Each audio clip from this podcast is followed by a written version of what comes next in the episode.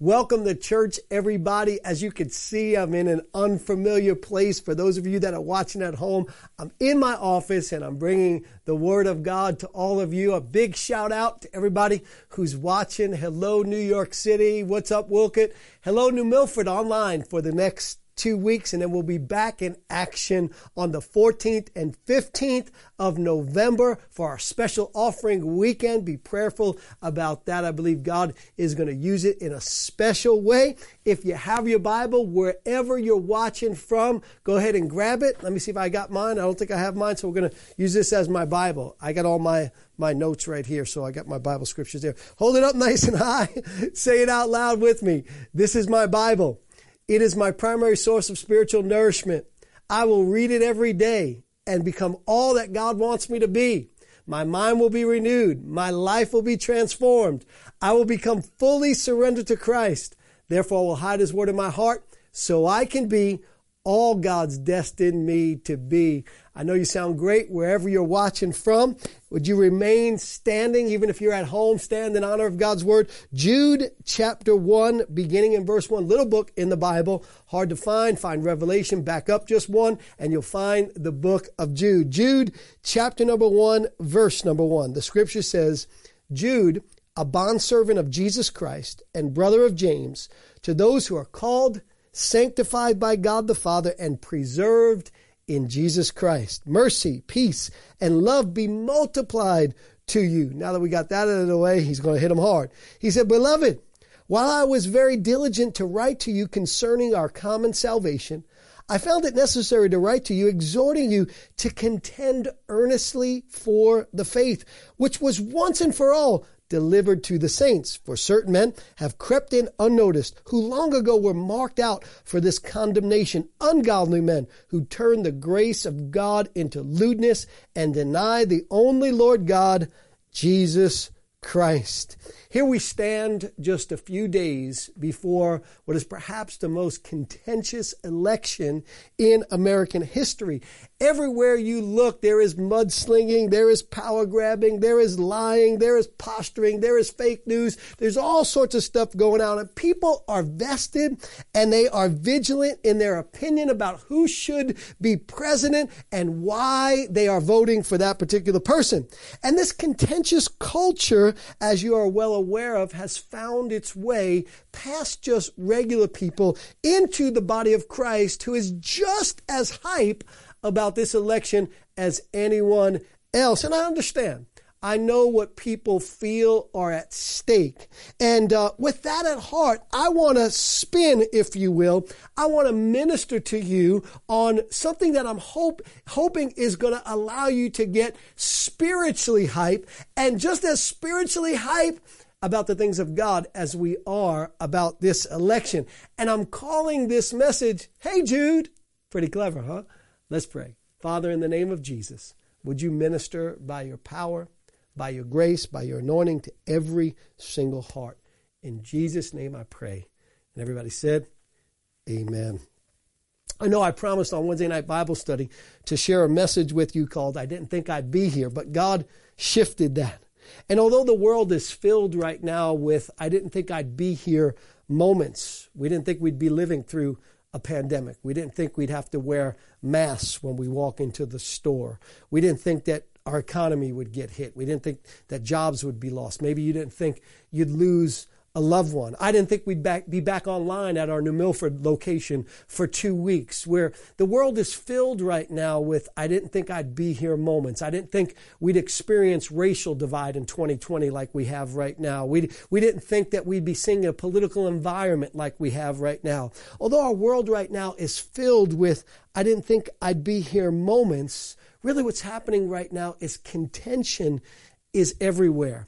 And so I want to take this again as an opportunity to move you from being contentious about the things of the world to contending for the faith. And I've called this message, like you heard me say at the beginning, Hey Jude. And for those of you that are Beatles junkies, you know that that is a, a song that was written by McCartney um, because one of John Lennon's sons was going through a difficult time. His name was Julian because John Lennon decided to leave his wife for the Japanese um, recording artist, artist Yoko Ono.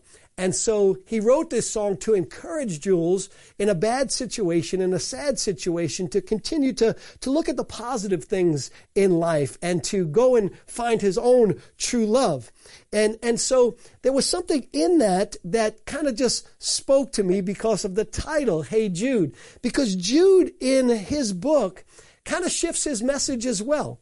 He was planning to write to the church about one thing in his epistle, but then he noticed a sad situation that was happening in the church. And so the Lord shifted him to write about something else. Just like now, then the church or the gospel message, the purity of the gospel message was under attack. Even before it was officially penned for all of us to receive it, there was a war being waged against the purity of the gospel. Supposed spiritual leaders were twisting and altering and modifying the truth of the gospel to make it more culturally acceptable. And the church was in danger of losing the authenticity of the gospel because its leaders decided this is too difficult for people to take right now. The, the culture around won't listen to what God has to say. So how can we modify? How can we twist? How can we change the scriptures so that people will kind of receive what we have to say more? And Jude was so taken shaken by the situation that he actually shifted what he was about to write to the church and decided to write to them something else. Listen to what he says. He says, Beloved, well, I was very diligent to write to you concerning our common salvation. In other words, I was going to write to you about how great a salvation we have, how, how wonderful our Lord and Savior Jesus Christ is. That was my intention. But then he said, I found it necessary to write to you, exhorting you to contend earnestly for the faith which was once and for all delivered to the saints. I was going to write to you about this, but then I saw what was happening and I found it absolutely essential for me to shift and talk to you about the purity and maintaining the purity of the gospel. Let's dig into what he had to say. First of all, again, he said, I found it necessary. And this word means urgent. I found it something that needed to be addressed absolutely without delay Eh, when I look out right now on the landscape and how hype people are about politics and how they're preaching, you know, more about their candidate, I find it necessary to compel the church to contend more for the Christ that they serve than the candidate that they want to see elected. I found it really necessary to say that. I know you want to put your hands together right now and say, hey, Jude, Jude is really getting up close and personal with the church because they're shifting, they're moving away from spiritual truth. He goes on, he says in verse, the next part of the verse, he says, I found it necessary to write to you, exhorting you. This was a military term, this word exhortation. And a commanding officer would gather around the troops when the troops were ready to go into battle. And uh, instead of denying the reality of the battle that was ahead of them, and instead of denying the reality of the, the, the danger that was out there, the commanding officer would rally the troops around and he would, he would tell them straightforward that even though it's going to be difficult, you need to stand tall. And here's what God is saying, that no matter who gets elected, in these end times, we are going to have to stand tall on the word of God. We are going to have to stand tall on the principles of God's word despite the politics and the political division that is going on. It's gonna get hairy out there. And then Jude says this, I found it necessary to write to you, exhorting you to contend earnestly. Contend earnestly. This is a wrestling term. And it literally describes two wrestlers that are putting every ounce of energy that they have into subduing the other person. There's this, this war going on. They're using all their skills. They want to get their opponent to the ground. They want to force their opponent into submission. And, and the message is this. Are we doing that for the gospel and do we understand who our opponent is? Are we all in for the gospel? Are we having more gospel discussions than political discussions? Are we posting more spiritual truths than we are political talking points? Are we trying to persuade people to surrender their life to the Savior more than we're trying to persuade them on who they should vote for and who they shouldn't? Are we sharing the good news with people or are we sharing the fake news with people? Are we exerting every ounce of energy in an effort to evangelize the lost and let our light shine? And do we know who our opponent is? Ephesians chapter 6 verse number 12 says, we don't wrestle against flesh and blood, but against principalities and powers and rulers of the darkness of this world and spiritual wickedness in high places. Listen to me, church. The enemy is not the left or the right. It's not each other. It's not the police. It's not politicians. The enemy is the one who is pulling on our political heartstrings in order to go unnoticed. Do we know who our enemy really is? Jude continues. He said, I found it necessary to write to you, exhorting you to contend earnestly. Notice this for the faith, not for a political platform, not for a certain better today or better tomorrow, although we all want a better today and a better tomorrow. The faith here refers to the long held, time tested spiritual truths of Scripture. I want to take a moment in this time of political contention and wrestling to remind the church that the real battle that is going on is to disqualify scriptural truth, to make it outdated and irrelevant and untrue. I want to take this moment to remind everyone that our role is to remain steadfast in our stand for what the scripture says. If it's scriptural truth, it doesn't matter which political party sides with it. It is our job to side with the scriptures. Jude was warning the church that a spiritual disease was invading the people of God to distort the truth of scripture that had been taught to them and that they needed to above all else defend and contend for the faith. Jude was telling them not to bend, not to compromise, not to concede, not to conform, but to contend. To contend. Here's our job. What does the scripture say is right and wrong? To contend for scriptural standards of morality, to contend for scriptural standards of justice and judgments. To contend doesn't mean to bend, it means to stand strong. Jude is really getting in the face of the church. And he's telling in these times, you need to contend. In church, in these end times, this is our series, Alternate Universe. Everywhere we look, seems crazy.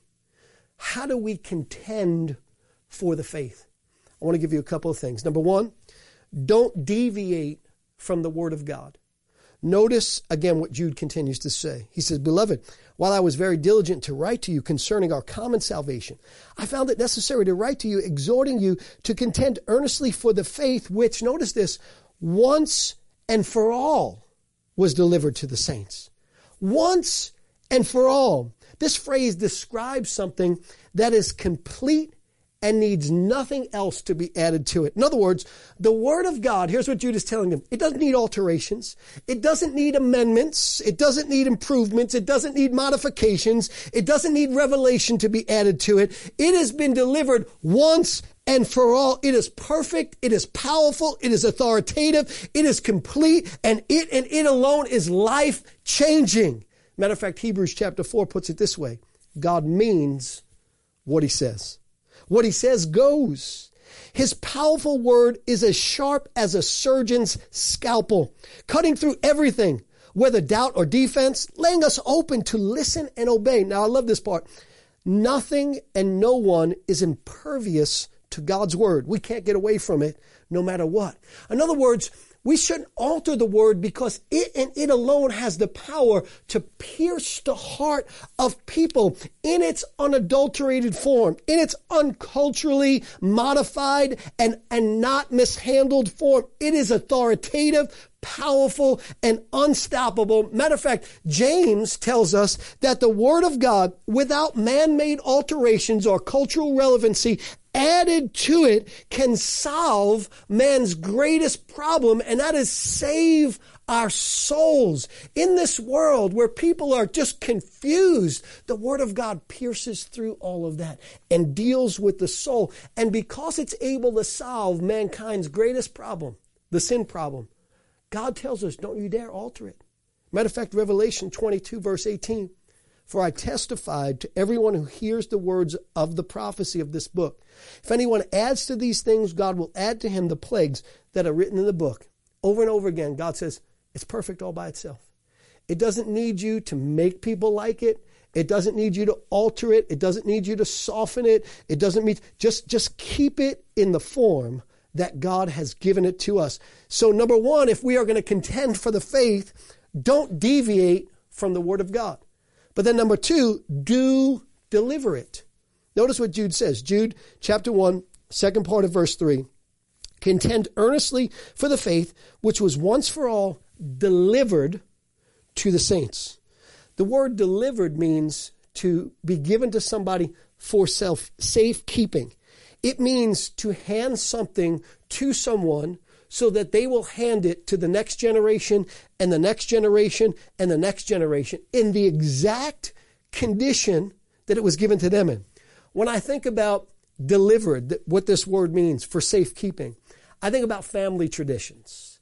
And you all know family traditions, in order to be passed down from one generation to the next, requires that somebody would take enough care to make sure that the next generation would know about it. And when I think about family traditions, I think about my grandmother's pizza rustica. Now, some of you aren't Italian, you don't know nothing about pizza rustica, but this is just the best holiday pie you ever want to taste in your entire life. It's made with all sorts of cheeses and all sorts of dried salamis. I mean, it is just amazing in every way. I know this recipe so well that within the first bite, I could tell if somebody altered that recipe. I could tell by looking at the pizza rustica if somebody changed that recipe, just, just visually looking at that thing. And my grandmother gave it to my mother, the recipe. My mother passed it on to my sisters and my wife and myself. And hopefully we will pass it on to our kids and they will pass it on to their kids because we don't want a generation to go by who misses out on the goodness of pizza rustica. Here's my question. What will happen to the next generation of believers? Will they know the Word of God like it's been delivered to us? Will they know about the blood? Will they know about the cross? Will they know about righteousness and justification? Will they know about the promises? Will they know about godly morality? Will they know about heaven? Will they know about hell? Will they know how to get to heaven and hell? Will they know the Word of God like it's been passed down to you and I? Will we be saints who, who, who take seriously the fact that God has delivered to us the Word of God in the form He wanted it to be in? And will we keep it safe for the next generation? Will we be saints who stay trustworthy and take serious the words that have been spoken long ago? Listen to Deuteronomy chapter number 11, verse 18. Therefore, you shall lay up these words of mine in your heart and in your soul. You should bind them as a sign on your hand, and they shall be as frontlets between your eyes. You shall teach them to your children, speaking of them when you sit in your house, when you walk by the way, when you lie down, when you rise up. And you shall write them on the doorpost of your house and on your gates, that your days and the days of your children may be multiplied in the land which the Lord swore to your fathers to give them, like the days of heavens above the earth. I don't know about you, but the legacy that I want to leave my kids, I don't want to leave my kids, although I do. It's not the primary legacy. I don't want to leave my kids the legacy of wealth. That's not my primary objective, although I, I want to do that. My primary objective is, is not to leave them the legacy of fame. It's not to leave them those kind of things, worldly things. God, praise the Lord if that happens. But my primary objective is to leave them the legacy of the Word of God as it was delivered to us. A generation that has been entrusted with it. Because here's the thing I know that's what is going to be able to keep them when I can't. That's the thing that's going to be able to protect them when I can't to heal them, when I can't to provide for them, when I can't to lift them, when I can't to keep them grounded, when I can't to keep their head on straight in a world gone crazy, when I can't ultimately to get them to heaven when I'm gone. Will we be that generation that contends for the faith in these contentious times. And then the third thing and the last thing I want to share with you how do we contend for the faith? Do not be defined by the wrong dot. Do not be defined by the wrong dot. I've told this story before, um, but it's so appropriate. I, the Lord really just said, I want you to tell this story again. It's the story of Eli and his wooden masterpiece, Punchinello. And here's how it goes it was written by Max Lucado. He said the Wemmicks were small wooden people. All the wooden people were carved by a woodworker named Eli. His workshop sat on a hill overlooking the village. Each Wemmick was different. Some had big noses and large eyes, and some were tall and others were short. Some wore hats and others coats. But all were made by the same carver, and all lived in the same village. And all day, every day, the Wemmicks did something. They, they gave dots and stickers, dots and stars, stickers to one another. Each Wemmick had a box of golden star stickers and a box of gray dot stickers. Up and down the streets all over the city, people spent their days sticking stars and dots on one another. The pretty ones, those with smooth and fine paint, they always got stars. But if the wood was roughed or, or the paint was chipped, the Wemmicks gave dots. The talented ones, they got stars too. Some could lift big sticks high above their heads or jump on over tall boxes. Still others knew big words or could sing pretty songs, and everyone gave them stars. Some Wemmicks, Wemmicks had stars all over them, and every time they got a star, it made them feel so good about themselves. It made them want to do something else to get another star. Others, though, could do little, and they got dots. Punchinello was one of these. He tried to jump high like others, but he was always falling. And when he fell, the others would gather around and they'd give him dots. And sometimes when he fell, he would get scratched, so people would give him more dots. And then when he would try to explain why he fell, he would say something silly, and the Wemmicks would give him more dots. And after a while, he had so many dots, they didn't want to go outside anymore. He was afraid he would do something dumb, such as forget his hat or step in water, and the people would give him another dot. In fact, he had so many gray dots that some people would come up to him, give him a dot just because he had dots. One day he met a Wemmick who was unlike anyone he had ever met. She had no dots or stars. Her name was Lucia. It wasn't that people didn't try to give her dots and stars, but they didn't stick. That's the way that I want to be, Punchinello thought. I don't want anyone's marks. So he asked the stickerless Wemmick how she did it. It's easy, Lucia replied. Every day I go see Eli. Eli? Yes, Eli, the wood carver. I sit in the workshop with him. Well, well, why don't you go find out for yourself? Go up the hill, he's there. And with that, the Wemmick, who had no stickers, turned and skipped away. So Punchinello decided to go see Eli. He walked up the narrow path to the top of the hill and he stepped into the big shop. His wooden eyes widened at the size of everything. The stool was as tall as he was. He had to stretch on his tiptoes just to see over the top of the workbench. A hammer as long as his arm. Punchinello swallowed hard. I'm not staying here. And he turned to leave, and then he heard his name, Punchinello. The voice was deep and strong. Punchinello stopped. Punchinello, how good to see you. Come and let me have a look at you. You know my name? he asked. Of course I do. I made you. Eli stooped down and he picked him up and set him on the bench. Hmm. Looks like you've been given some bad marks. I didn't mean to, Eli. I really, really tried hard. Oh, you don't have to defend yourself with me, child. I don't care what the other Wemmicks think about you. You don't? No. And you shouldn't either. Who are they to give you stars and dots? They're Wemmicks just like you. When they think what they think doesn't matter, Punchinello, all that matters is what I think. And I think you're pretty, pretty special. With that, a dot dropped off of Punchinello. When I read that story and, and thought of what's happening in our world. I thought our world has created a culture of dots and stars. And, and who and when gets the dots and the stars changes from generation to generation as truth evolves and becomes relative and progressive and personal worth morphs and changes. Dots and stars are given depending upon your sexuality, depending upon the color of your skin, depending upon the size of your bank account, depending upon the location of your residence, and now depending upon your political affiliation.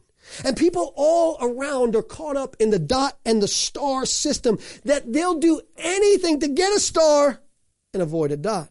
The reason? They've forgotten their identity. Mankind has forgotten that they, each and every one of us on the planet is a masterpiece of Almighty God, crafted from the dust of the ground with his careful hands and made in his image and in his likeness. Crafted while we were in our mother's womb according to the extraordinary specifications that God thought would fit us best. And because our identi- identity as masterpieces of Almighty God has been marred and masked by a satanic plot that has made its way from one generation to the next, mankind goes around searching for dots and stars. What a sad search. That could easily be rectified if we would turn to the very Savior who created us and made us in His image in his likeness, knowing every single one of us by name. But sadly, the search for stars and dots is not just out there in the world, it's made its way into the body of Christ. And specifically, as we stand on the horizon of the most contentious election, perhaps in American history, the church thinks they are taking stars and giving dots by their affiliation with a political party. Political parties whose affiliations have changed, over time and throughout American history and have been related and uh, sided with all sorts of sordid and misguided values. Some think they're getting stars by pronouncing themselves to be Democrats.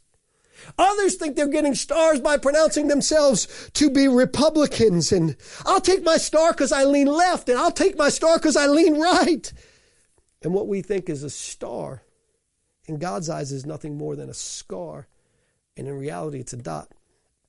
It's a dot against the dignity of who God has designed us to be.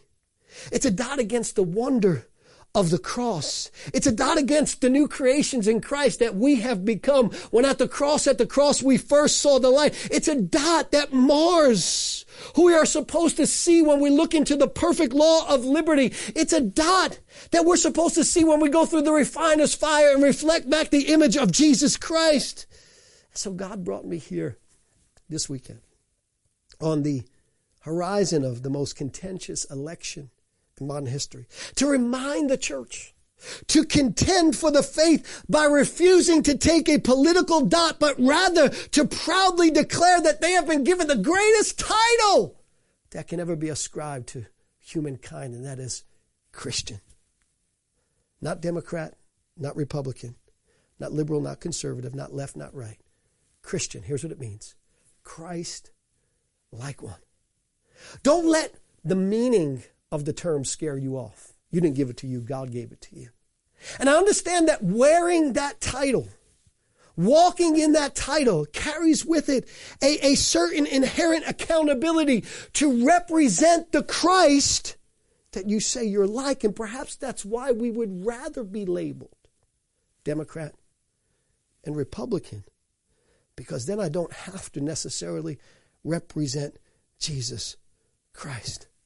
Here's what God told me to tell you that if we are going to contend for the faith, that we have to own the label and wear it proudly and loudly, not by words or judgments or arguments or being part of the political zoo, but we have to do it by carrying his message to the world that is watching and that is needing truth that transcends the craziness of the time.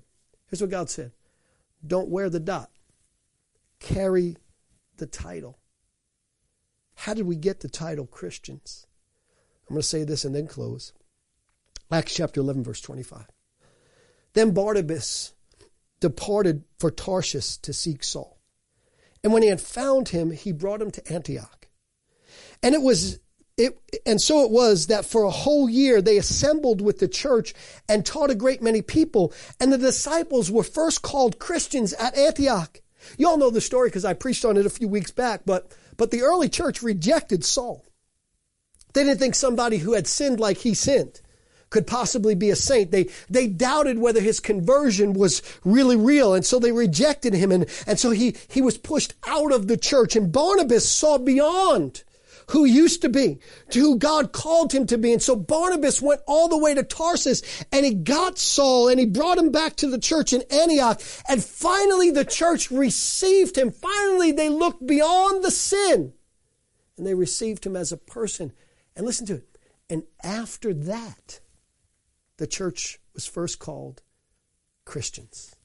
After that, the disciples were first called Christians. After they received the rejected, after they welcomed the ostracized, after they forgave the one who had sinned against them, after they saw beyond who Saul was and who God could create him to be, after they did that, then they were called Christians. Church, that's our mission. That's our life's work. That's our high calling. That is the mark of a true Christian who contends for the faith by guiding people out of their confusion to the foot of the cross. Don't you dare dot me with a political label. I'm a Christian. Here's the thing about hopefully you and me. I'm a Christian before Tuesday. I'll be a Christian after Tuesday because no election can change me. Jesus already has. Don't wear the dot, wear the title. You're a Christian. Let's contend for the faith in these end times. For those of you that are watching at home, watching at our campuses, I want to give you the opportunity to trade your dot for a divine identity. Whatever dot the world has put on you, the greatest dot that's been put on us is our, the dot of our sin. And we need to trade that dot in and get an identity in our Savior Jesus Christ. It's real simple. Here's how you do it. You just say, Lord Jesus, I'm a sinner. I repent of my sins. I accept you as my Savior. And when you do, you become a Christian. That becomes who you are. That becomes what you do. That becomes how you act. I want to encourage the Christians right now. After Tuesday, act like a Christian. We certainly haven't been acting like Christians before Tuesday. And the pressure is going to be on after Tuesday, depending upon the outcome, to either act like a Christian or not act like a Christian. Here's what I've determined no matter what happens in the world, I'm going to stay with Jesus. I'm going to act like Him. Have you traded your dot for an identity in Christ? Do you know if you were to die this moment, this, sec- this second, where you'd spend eternity? If God is speaking to your heart, I want you to pray this with me right there at home. Heavenly Father, today I give you my life. I repent of my sins. Put my faith in Jesus Christ, and I'll never be the same. In Jesus' name. If you prayed that prayer for the first time, welcome to the greatest identity in the world. You're a Christian. You're a new creature in Christ Jesus. Reach out. There's a little button on your screen. It says, I gave my life to Jesus. Hit it. We'll, re- we'll reach out to you. We'll help you in your journey with the Lord. If you're watching on a platform that doesn't have the button, you could type the word Jesus. If you're at a campus, you know, see your campus pastor. They'll give you some further instructions. Whatever you do, if you just gave your life to Jesus, make sure you get in church. Make sure you watch us online. Next week, New Milford online only. The week after, back in action at all of our locations. Our locations are actually open now. The only one not is New Milford, but on the 14th and 15th, we are going to be back in action for a special weekend where we all bring our special offerings to the Lord and bless some organizations in our community. I love you. I'll see you again real soon.